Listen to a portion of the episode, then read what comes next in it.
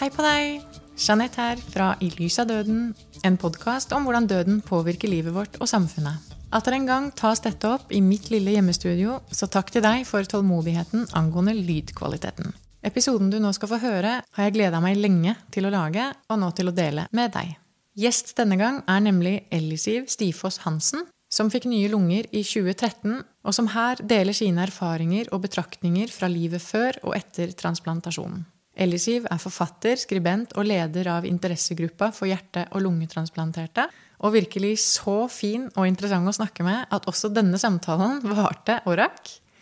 Jeg har en tendens til det der, ja. Og derfor deles den i to episoder. Og siden noen har spurt meg om dette, kan jeg avsløre at grunnen til at jeg deler de lange samtalene opp i to episoder, det er fordi I lys av døden også er et radioprogram hos Radio Rakel 99,3 hver onsdag og lørdag, og der har det sendetid på nøyaktig én time. Ellers er det viktig å nevne at akkurat denne episoden er laget med støttemidler fra stiftelsen Fritt Ord. Her er episode 20 av I lys av døden, som handler om livet til Ellisiv da hun var alvorlig syk, hvordan det var for henne å trenge og vente på nye lunger, hvordan det var å bli transplantert, og om livet etterpå. God fornøyelse. Hei, Elisiv. Hei. hei, hei, hei. Litt sånn startproblemer med baby her, men uh, nå prøver vi. Mm. Ligger og kaver litt, så da ser vi om vi får den til å sove litt i armene mine. vi får se. En utrolig deilig lyd, da. Ja, det er det jo. Helt enig. Kunne bare ta opp det. Sende det som en podkast. Masse gode babylyder. Sånn pludrelyd. Det er sant, altså. Der ga du meg en idé. Ja. ja. Nå prøver vi. Mm. Eh, velkommen til eh, I lys av døden-podkast. Tusen takk. Eh, vi skal snakke om eh, livet ditt da det var et liv med en alvorlig lungesykdom. Og om dine erfaringer eh, fra det å Eller om det å bli vurdert til å kunne få et nytt organ, altså nye lunger. Og hvordan det var for deg å vente på dette. Eh, og ikke minst og skal vi snakke om hvordan livet ditt har vært etter transplantasjonen, da. Etter operasjonen. Og livet ditt i dag. Og sikkert andre ting som dukker opp underveis. er du klar? Ja, jeg er klar. Jeg tenker at vi kan begynne fra starten.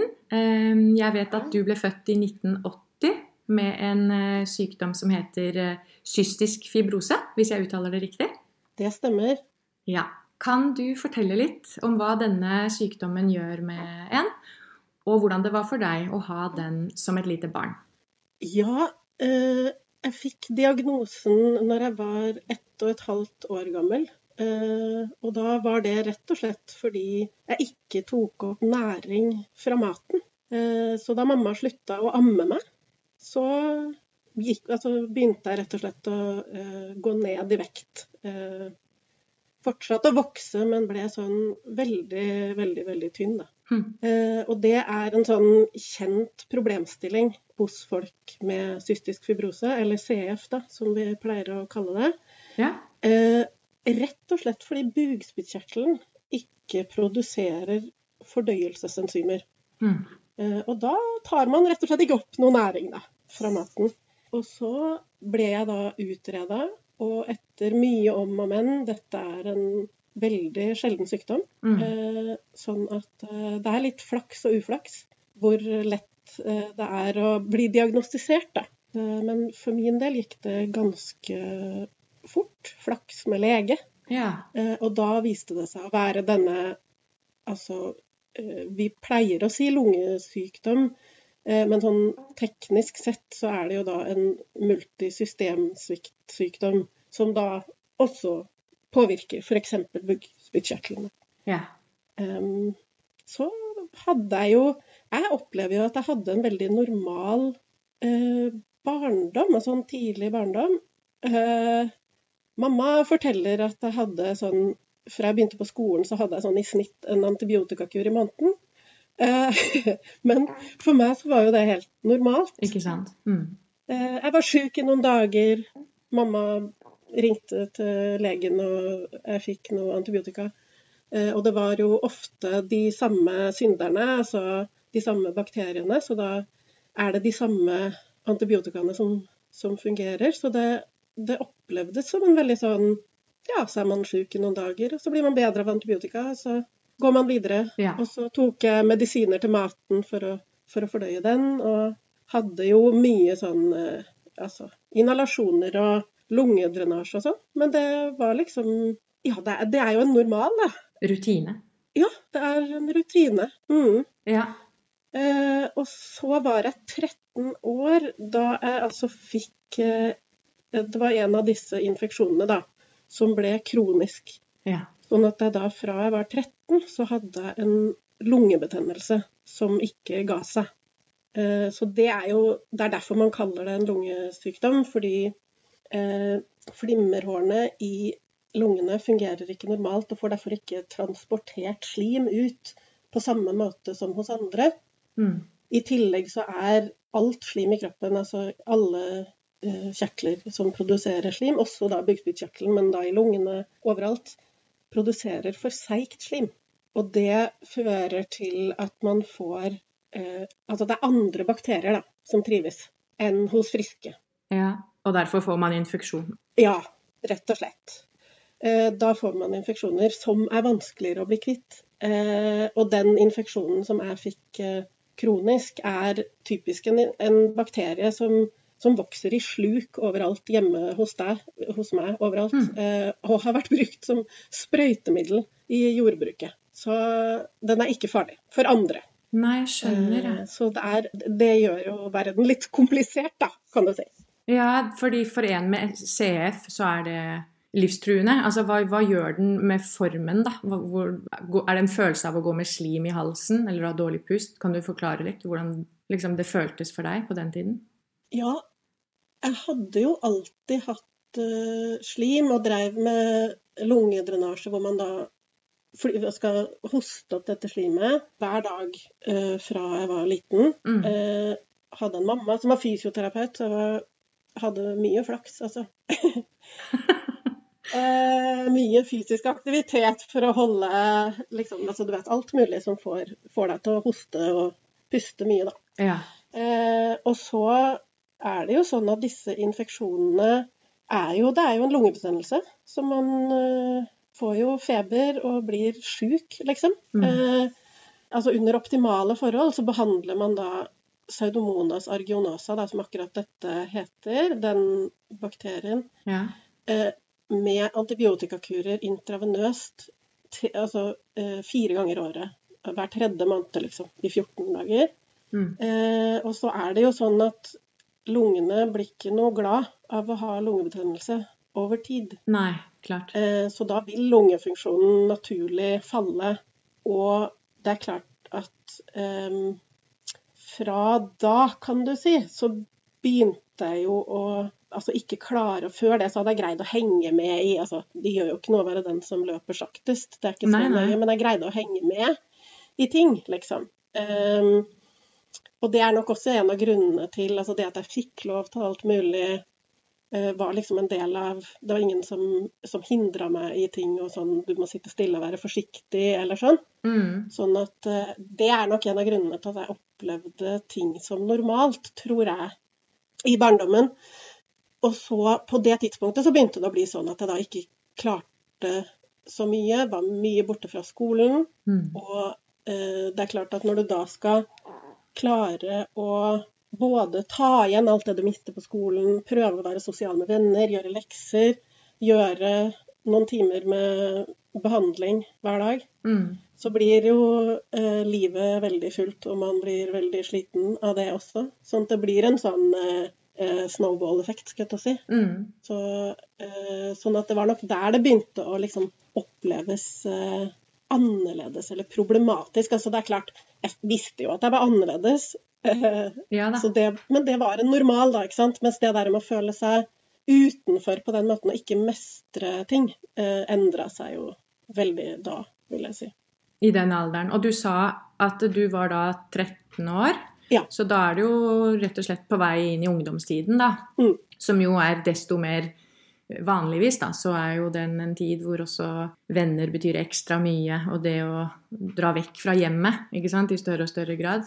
eh, betyr eh, mer. Mm. Så hva vil du si om ungdomstiden din da, i lys av ja, sykdomsbildet ditt, da, og hvordan det utviklet seg? Hvordan var livet ditt da, liksom?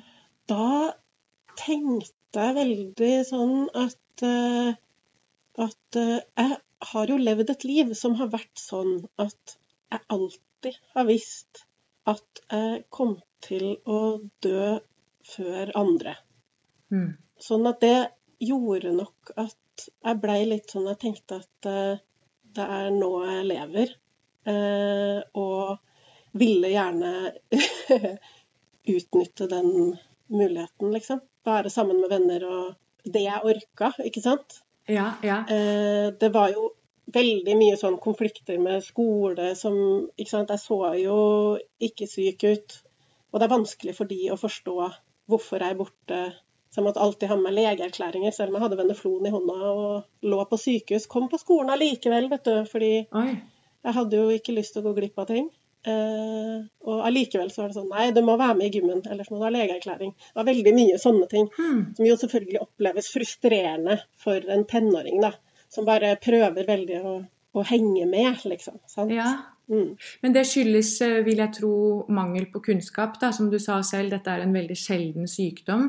Mm. Men eh, apropos kunnskap, jeg blir jo litt sånn nysgjerrig på hvordan snakket dere om dette hjemme? Fordi eh, da du ble diagnostisert med CF, mm. så visste kanskje ikke foreldrene dine så mye om det heller. Så det er jo noe med at alle må lære, eller foreldre må jo lære seg masse om sykdommen barnet sitt har.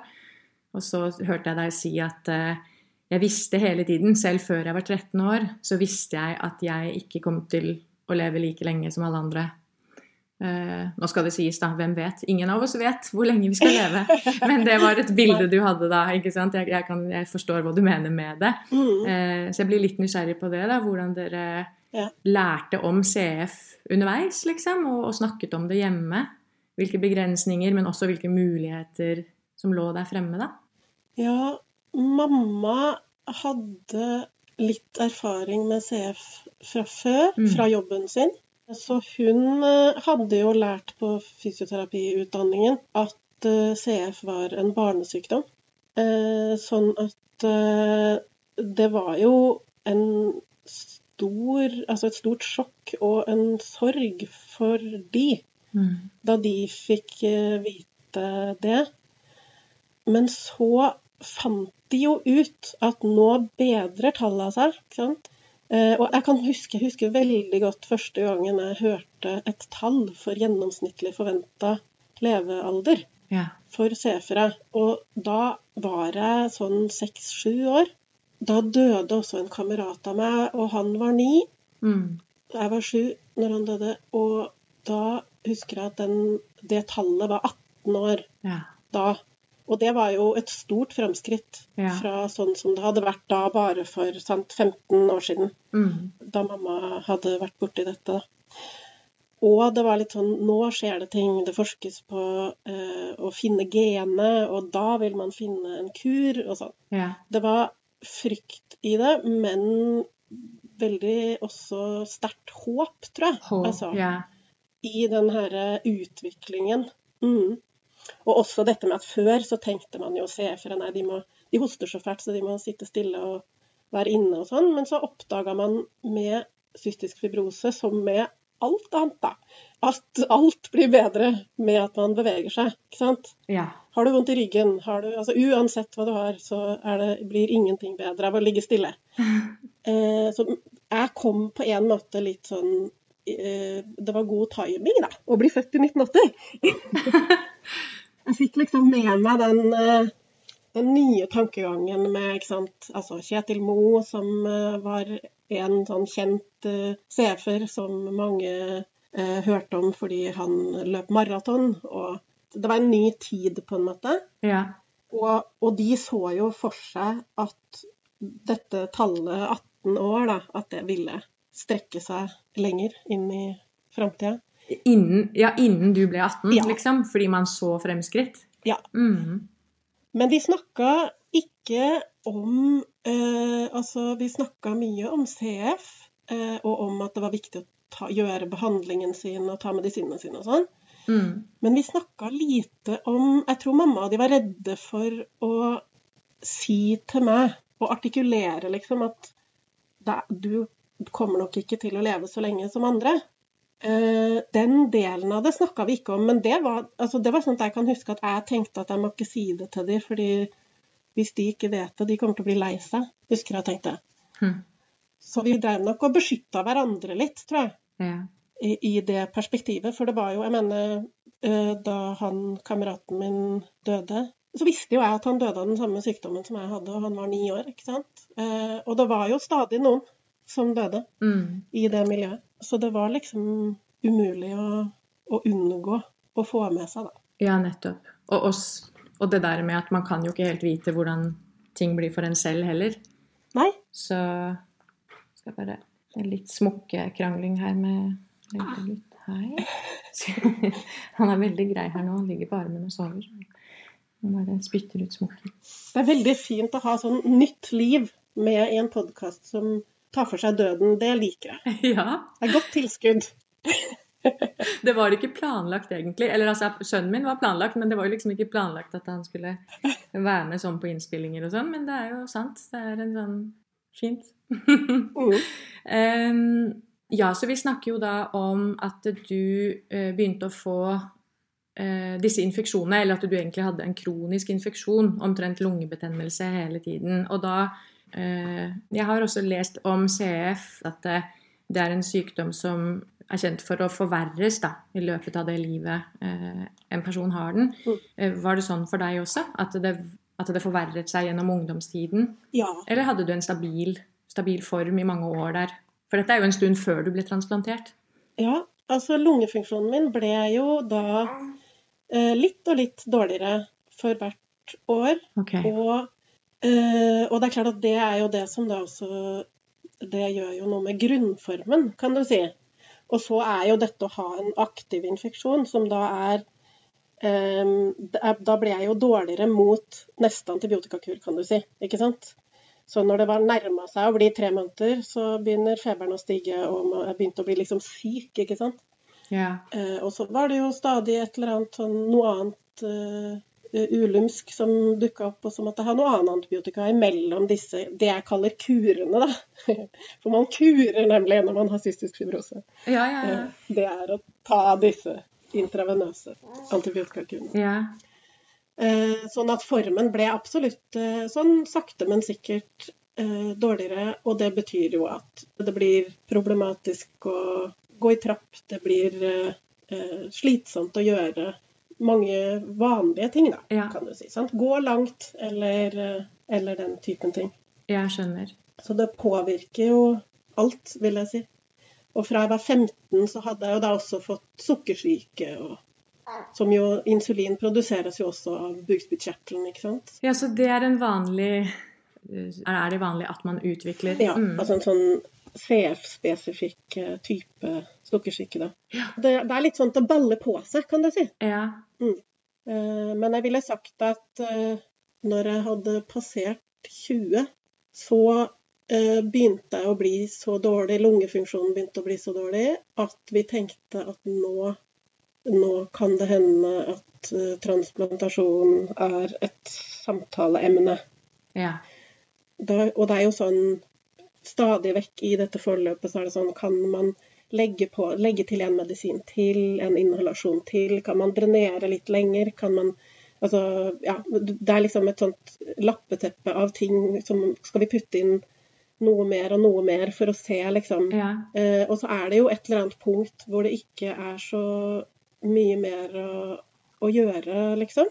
Eh, jeg hadde én runde da tidlig i 20-åra hvor det begynte å gå veldig trått.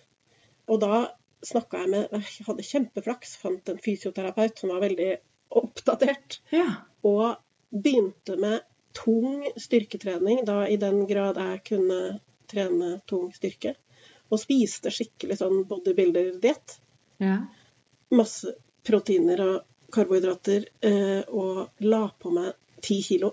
Og da gikk lungefunksjonen min faktisk litt opp, Okay. sånn at jeg greide å stabilisere. Eh, så det var jo bare litt sånn mirakel, fordi alle de medisinske, vanlige, tradisjonelle tinga jeg hadde prøvd. Det var liksom det, hadde, det var sånn om kroppen hadde nådd et metningspunkt. Og så var det noe sånn helt vanlig, mm. nær sagt, som du kan gjøre hjemme, uh, som redda meg i noen år til. Så når det redda deg noen år til, da mener du at mens du gikk på de samme medisinene? Samme medisiner, samme behandling. Men greide liksom å holde ting litt i sjakk da, en stund. Ja, ja. Og så var det et punkt hvor det da plutselig gikk uh, veldig fort nedover. Mm. Da var det uh, ja, i slutten av 20-åra. Og da uh, blei det plutselig sånn Oi, nå, nå går det ikke lenger. Mm. Det var en sånn litt bratt, skummel kurve, da. Og da ble det jo Rikshospitalet og Men hvis du tenker sånn funksjonsnivå og sånn, så ble jeg jo jeg var, ble uføretrygda når jeg var 17. Sånn at Det sier jo noe om at altså formen hadde jo lenge vært dårlig, men det er noe med at det er nivåer av dårlig, da. Ja. Og man kan være ganske syk og ikke være døende, ikke sant. Ja. Altså, og fremdeles eh, klare sånne vanlige dagligdags eh, ting, da. Ikke sant.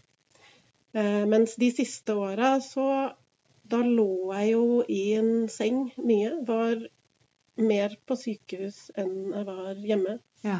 Og hadde ikke sant, eh, sånn oksygenapparat og sånn BIPAP, en sånn type hjemmerespirator eller pustestøtte.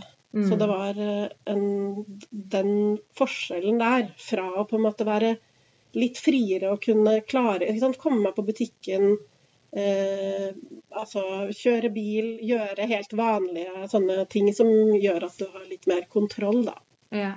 over livet. Mm. Eh, du begynte å snakke litt om da eh, at det var jo et punkt der hvor eh, dette med lungetransplantasjon eh, ble et tema. Mm. Men så lurer jeg på eh, når er det du faktisk gikk inn i denne prosessen med å bli vurdert til å stå på venteliste. Nå må jeg bare uh, komme med litt sånn fakta om dette med lungetransplantasjon. Det, mm.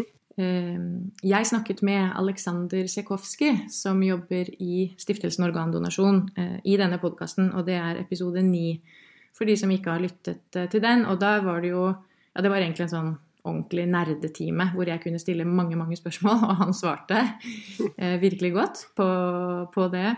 Og for meg var det jo, eh, for meg som ikke kan så mye om dette temaet, så var det veldig mange aha-opplevelser. Ehm, men eh, litt sånn fakta om lungetransplantasjon. Så er det da 30 stykker som blir transplantert i året. Kanskje pluss-minus et par, det vet jeg ikke. Men det sto at det er et ganske jevnt tall. Mm. Mens det er nesten hele tiden 40-50 på venteliste. Stemmer det, Elisiv? Det stemmer. Mm. Ja. Og det, for å, noe jeg ikke visste da når jeg snakket med Aleksandr Sekowski i denne episoden jeg har nevnt, det er at for å komme på venteliste eh, til eh, organtransplantasjon i det hele tatt, så skal man være såpass syk at det handler om liv eller død. Mm. Og ifølge eh, Stiftelsen Organdonasjon så når det gjelder lungetransplantasjon og det å skulle da bli vurdert til å kunne uh, stå på en venteliste, så skal man da gjerne ha en lungekapasitet som tilsier at man har 12-24 måneder igjen å leve. Du må gjerne bare rette meg eller legge til noe her. Men jeg tenker det er litt viktig ramme uh, rundt mm. det vi nå skal inn i, da, som handler også om at du ble vurdert til å kunne komme på en sånn venteliste, og så da etterpå så går man jo rundt og fortsatt lever, eller går rundt, du gikk kanskje ikke så mye rundt, men så levde du jo med mm. denne sykdommen, men i påvente av organer, og, og da må vi også legge til at det er jo en del som står på venteliste, og som dør mens de står på venteliste. Ja, øh, det er veldig strenge kriterier. Du kan jo si at man må være så syk at man, eh, eh, ja, som du sier, ville dø i løpet av ett til to år. Mm. Men samtidig frisk nok til å tåle operasjonen. Ja, nettopp. Og også tåle den eh, immundempende behandlingen Mm. du må stå på da resten av livet etterpå. Altså, de andre organene må kunne tåle det. Mm. Eh, man kunne jo tenke seg at det er mange som er lungesyke på en sånn måte at de ville kunne hatt glede av å bytte ut lungene sine. Ja. Men når man bare har 30 lunger i året i snitt, så må de velges med omhu. Absolutt. Og når det også er sånn at det er Altså, det livet etterpå er eh, skjørt, ikke sant? Eh, det er ikke gitt hva slags utfall det får. Det er, eh, det er nær sagt flaks og, og, uflaks og veldig mye iherdig innsats. Eh, vi har jo blant de beste tallene i, i Norge på lungetransplantasjon. Eh, Sammenligna med andre land i verden, så ligger vi veldig godt an. Ja. Eh, men det er allikevel ikke et evig liv. Sånn at man må, man må liksom tenke at du skal ha nytte av det. Hvis du kunne ha levd like lenge med de lungene du har, Ja. så ville det jo da ikke lønne seg, ikke sant. Da er det ikke verdt risikoen. Eh, og, og så er det dette her med da dette antallet. Altså heldigvis, kan man jo si, har man jo ikke ubegrensa tilgang på organer. Det er jo få, tross alt, som dør på en sånn måte at de kan donere organene sine. Da. Mm. Og det snakket vi jo mye om i den eh, episode ni. Mm. Eh, men ja, så hvordan eh, Ja, for jeg bare avbrøt deg jo litt her eh, angående det. I historien din så var du i slutten av 20-årene, og du sa at du levde et liv med mye mindre livskvalitet, da kanskje man kan si. Altså du var mye inne, mye sengeliggende. Mm. Og hadde du da blitt vurdert til å kunne stå på en eh, venteliste, eller var, var du satt på en venteliste da? Nei, jeg ble, jeg ble da øh, vurdert for eh, transplantasjon, og ble da etter hvert satt på, på en venteliste. Mm. Og det som er interessant, er jo at eh, jeg ville jo nemlig ikke ha sagt at jeg hadde dårlig livskvalitet mens jeg sto på lista. Så fint. Ja. Altså, det er noe med at det livet eh, opplevdes Jeg pleier å bruke uttrykket meningstett. Mm. Altså, du ehm, Det å leve så bevisst i forhold til at alt du gjør, kan det hende at du ikke skal gjøre så mange ganger til. Mm. Det gjør at eh, hvordan kaffen smaker eh, At du i dag greide å være med en tur, bli trilla rundt på Nasjonalmuseet, eller Altså alle sånne små ting. Mm. Altså denne uka har jeg faktisk vært ute av huset. Eh, alt mulig blir Det blir et sånn forstørrelsesglass på livet, da. Ikke sant? Ja. Eh, så jeg, jeg opplevde absolutt ikke å ha dårlig livskvalitet. Jeg ville jo sagt at det var mye, kall det lidelse eller ubehag, da. Ja. Eh, men altså for meg så ble det to forskjellige ting, da. Mm. Eh, Og jeg er dessuten en av de som har vært heldig å ha eh, Jeg var på et sted i livet mitt Jeg hadde truffet kjærligheten, sant. Eh, kvinnen i mitt liv. Og hadde på en måte veldig mye Jeg, var, jeg tenkte sånn Det er ingenting jeg ville gjort annerledes. Der hvor jeg er nå, det er der hvor jeg vil være. ja. Og det gir en sånn, et sånt eh, Det gir en form for avklarthet. Mm. Og det å ha noen sammen med seg som eh, Altså som jo da prioriterte jo bort eh, det meste av andre ting eh, for å da være sammen med meg, både som mine armer og bein, da. Sant? Eh, når jeg ikke kunne eh, nær sagt eh, dusje sjøl eller hente, lage min egen mat. Må velge mellom å gå på do eller lage meg en kopp kaffe. ikke sant? Så blir det veldig sånne det er små marginer. Mm. Og det å ha noen sammen med seg som eh, står opp om natta og lager kakao når jeg har svetta gjennom alt sengetøyet en gang til, eller eh, leser høyt eh, eh, kronikker fra Aftenposten, eller altså det er, det, er, det er en veldig sånn sterk opplevelse av, eh, av mening. Mm. Eller det var det for meg i, i det livet. Og så tenker jeg det er veldig fint å høre det du forteller nå, eh, og jeg forstår det så, så, så, godt som jeg kan forstå det, fordi selvfølgelig kan jeg jo ikke forstå hvordan det er å leve eh, med den alvorlige tilstanden, da, hvis jeg kan kalle det det. Men eh, som du jo har fortalt, du har jo hele livet ditt også har jo vært preget av å være syk. Og jeg har jo hørt andre også fortelle det at Men det var jo det som var normalt. Litt sånn som du beskriver det også. Eh, og så er det mye av de rutinene rundt sykdomsbildet som også blir en, eh, ja, en slags vane. Men så sa du jo selv at det var jo både lidelse og ubehag der også. Og jeg vet ikke hvordan fordi når man lever med en del lidelse og ubehag, så har man jo gjerne Hva enn den lidelsen eller ubehaget stammer ifra, så har man jo i hvert fall, tenker jeg, et håp om at det skal endre seg, da. Eller hvordan var det for deg? Og, og når, når, dette håpet eventuelt hos deg skulle jo representere at eh, for at det skal endre seg, ettersom det var knyttet til en alvorlig sykdom i ditt tilfelle, så måtte du ha nye lunger. Kom du til et sånt punkt hvor liksom det eh, Jeg babler litt her nå, men altså, da handlet det jo om OK, enten så får jeg nye lunger, eller så vil jeg dø av denne sykdommen. Var det sånn? Ja. Og så forsonet du deg med det, på en måte? Siden du hadde så mye mening i det livet du levde? Ja, altså jeg, øh, Ja, jeg forsona meg med det. Og da, det handler nok om den der følelsen av at det er ikke noe mer jeg kan gjøre nå. Mm. Det er ikke noe mer som står i min makt. Det er ikke noe jeg ville forandra på av det jeg kan forandre.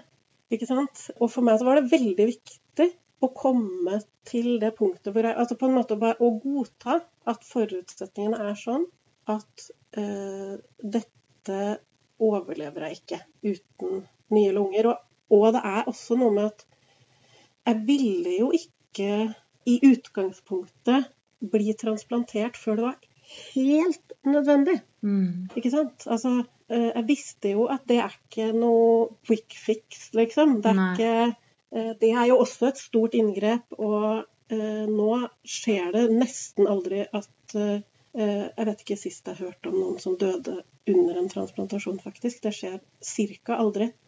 Men det er komplikasjoner i etterkant, avstøtning, infeksjoner, Eh, tilleggsdiagnoser. Det er ikke sånn at du bare hepp, liksom. Nei. Sånn at potensialet for forlenga og bedra liv, det blir jo størst hvis du eh, klarer deg lengst mulig, da. Ja. Så det er hele tiden en sånn Er jeg virkelig så syk? Er det virkelig nødvendig? Det var en, en altså en prosess å skulle godta at jeg var så syk.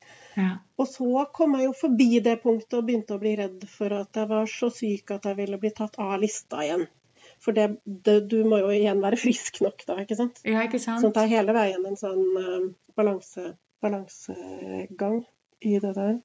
Klart at det å håpe eh, Det tok Altså, det var viktig for meg først godta at OK, forutsetningene er sånn. Jeg kommer til å dø av dette her. Ja. Og at det på en måte måtte ligge der for så å kunne liksom OK, da er det en transplantasjon som er redningen, liksom. Eh, og da igjen kunne begynne å håpe. Ja. Tenk om jeg får denne muligheten, som det jo er. Altså statistisk sett så skal jeg komme inn på den lista, og så skal jeg stå på den lista, overleve lenge nok, og så skal det gå bra etterpå. Altså, det er veldig mange ledd her. Da. Og det å liksom tenke om jeg kan klare å bli en av de som For du tenkte mye på det? Ja, ja, absolutt. Og litt sånn tørre, tørre, å begynne å Tørre å begynne å tenke på hva et liv kunne inneholde, da. Ja. Uh, etterpå. Mm. Hva drømte du om på den tiden? Hva drømte jeg om? Et lite rødt hus i skogen. Og ikke leve et liv hvor det går uh, folk i hvite klær inn og ut av det rommet jeg til enhver tid befinner meg i. Ja. Og kunne eh, ja, gå på butikken sjøl. Ikke måtte be noen om å lage kaffe til meg. Ah. Altså alle mulige sånne ting. Være, bare leve et, et helt vanlig liv eh, sammen med kona mi. Mm. Jeg husker at jeg pleide å si at jeg gleder meg til vi skal krangle om husarbeid. Ja. altså sånn de, når, når, det helt trivielle kan få lov til å, å få plass, da. Ikke sant? Mm. For det forstørrelsesglasset tillater ikke så mye slinger. Det var ikke veldig mye fokus på eh, hvilke gardiner vi hadde, Nei. for å si det sånn. Nei, det er så mye annet som ikke blir viktig i det hele tatt. Mm. Det er det. Hm. Forresten, Elise, hvor lenge, hvor, lang, hvor, hvor langt er dette perspektivet vi snakker om når du sto på venteliste? Frem til du ble transplantert? Eh, fra jeg var så dårlig at de tenkte at jeg trengte nye lunger, tok det ca. fire år før jeg blei transplantert. Ja. Og du levde sammen med kjæresten din, eller kona di. Vet ikke om dere Var dere gift? Er dere gift? Ja, da, da var vi gift. ja. Mm. Er det fremdeles? Ja, ja, så nydelig. Men eh, det er jo også sånn at for å kunne bli transplantert, altså for å få et nytt organ, så betyr det at en annen, et annet menneske eh, har dødd, da. Eh, hvordan var det for deg å tenke at hvis jeg en dag er heldig og får nye lunger, så betyr det at eh, de lungene kommer fra en annen som nettopp har dødd? Eh, det var en veldig viktig tanke, og er det jo fremdeles. Eh, jeg pleier å kalle lungene mine for Grete. Altså, vi vet jo Vi vet jo ingenting når man blir transplantert. Hvis du har avdød donor, så vet du ingenting. Du vet ikke alder, ikke kjønn, ikke eh, noe som helst. Men jeg føler at dette er Grete, da, Ja. som bor i brystkassa mi. Og det er klart at det å øh, vite at noen andre Et menneske som har gått rundt i verden eh, og hatt så, altså, har jo like stor eh, rett på liv i den grad noen har eh, rett til å leve. Og grunnen til at jeg får dette organet, er fordi akkurat dette mennesket ikke er her mer. Mm. Og alle mine nære som var redde for å miste meg, fikk lov til å beholde meg, mens noen andre fremdeles mangler sin. Mm. Det er klart, jeg skjønner intellektuelt at uh, Grete da ikke ville ha overlevd. Uh, altså, hun, hun var død. Mm. Så det er ikke sånn at uh, hun ville ha levd hvis jeg ikke gjorde det. Um, men det er allikevel noe veldig sånn uh, sterkt med å, å forholde seg til den, til den tanken Mm. om den sorgen som noen, eh, som noen sitter med. Er, jeg har en bunnløs respekt altså, eh, for å klare å ta det valget i en sånn situasjon, som jo er et sjokk. Mm. Dette er jo ikke et menneske etter et langt sykeleie. Dette er en, en brå og overraskende død, uansett hva som skjedde. Eh, så det, det er helt eh, det, det går det ikke an å beskrive, altså. Mm. Og du jobber jo også eh, du, er leder, du sa det i stad innledningsvis, men det visste jo ikke jeg, men du er leder for Ja, jeg er leder av interessegruppen for hjerte- og lungetransplanterte i LHL. Ja, jeg tenkte at det, da kanskje det passer å snakke litt om det, da. At du ja, kanskje deler en del sånne tankeerfaringer og, ja, eller opplevelser. Det er jo en veldig eksistensiell opplevelse òg, vil jeg tro. Ja, For da er du jo er i et nettverk at- hvor andre òg mm. mm, og det er klart at eh, det er et sånt uh, takknemlighetens paradoks.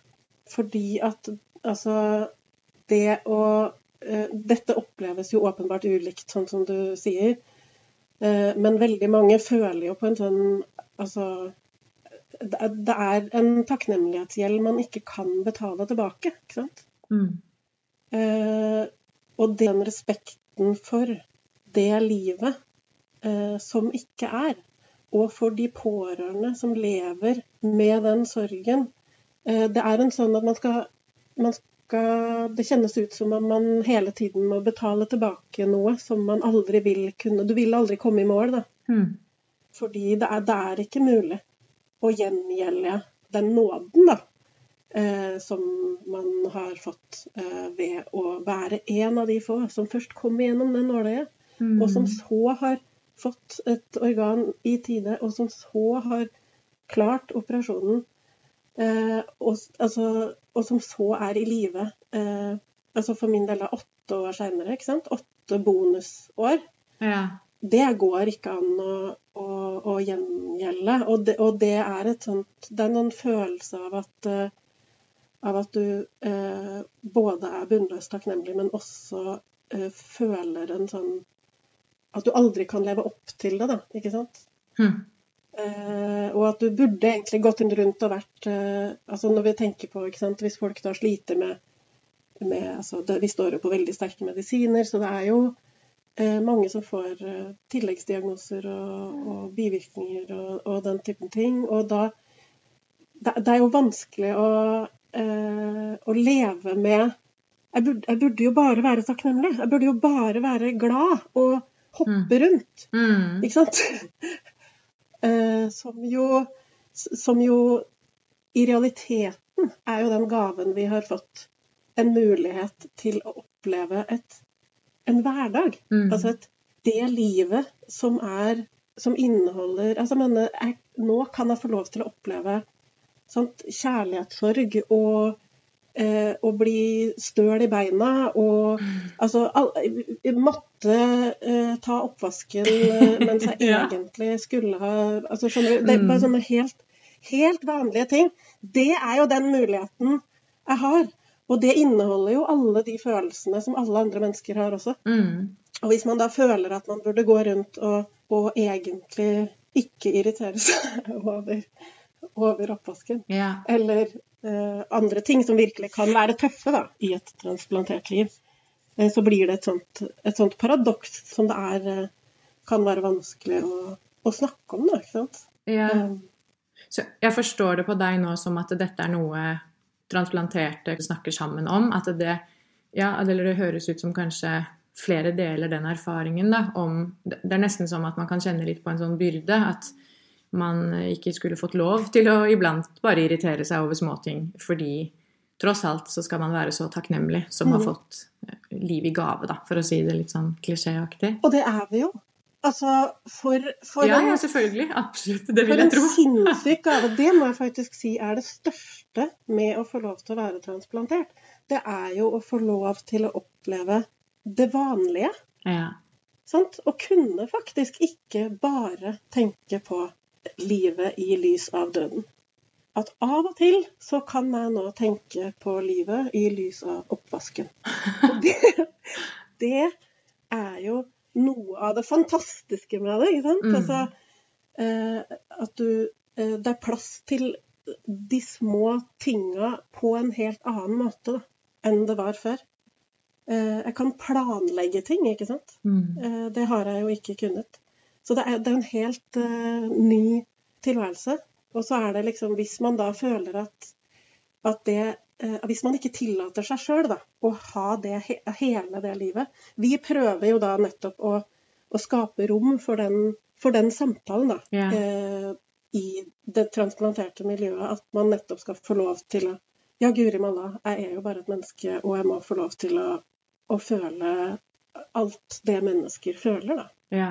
Eh, og er det noe jeg er sikker på, så er det jo at transplanterte hele tiden tenker på donoren sin. Mm. Og på den unike muligheten. Så det å få lov til å ha det derre eh, Altså å tillate seg de andre perspektivene som andre har hele tiden. Ja. At det er lov, og at det Ja. Mm. Ja, for man blir jo ikke et overmenneske eh, bare fordi man er transplantert. Man er jo fortsatt et menneske med samme behov og, og følelsesregister som andre. Så, så nå, jeg, nå, ble jeg litt nysgjerrig på eh, Nå har vi hoppet litt her i samtalen. Jeg tenker at vi skal gå tilbake, fordi jeg har lyst til å høre om hvordan den dagen var for deg da telefonen kom. ikke sant? Så vi skal snakke om det veldig snart. Ja. Eh, og hvordan det var å våkne opp etter denne operasjonen. Eh, men er det sånn at andre folk som ikke er transplanterte, noen ganger også bidrar litt til at transplanterte kjenner på den byrden? Er det fordi man blir møtt med den Ja, man, man, blir kanskje møtt med den responsen? At folk bare Å, oh, wow, ja, da må du være takknemlig. Å, herregud, så heldig du er. Ligger det noe der, kanskje? ja, jeg tror at vi er Altså, både handler det jo om altså forventningen om at hvis man blir transplantert, så blir man frisk, ikke sant? Ja. Mm. Eh, som jo hva nå enn frisk måtte bety. Jeg vet ikke. Kjenner du noen som ikke feiler noe? Det er jo Alle har jo vondt et sted og noe, sånn at det er jo ikke Altså, det å stå på så uh, store doser med immundempende medisiner og ha en grunndiagnose som kanskje sitter på flere steder i kroppen enn bare der hvor det transplanterte organet ja. uh, er, ikke sant?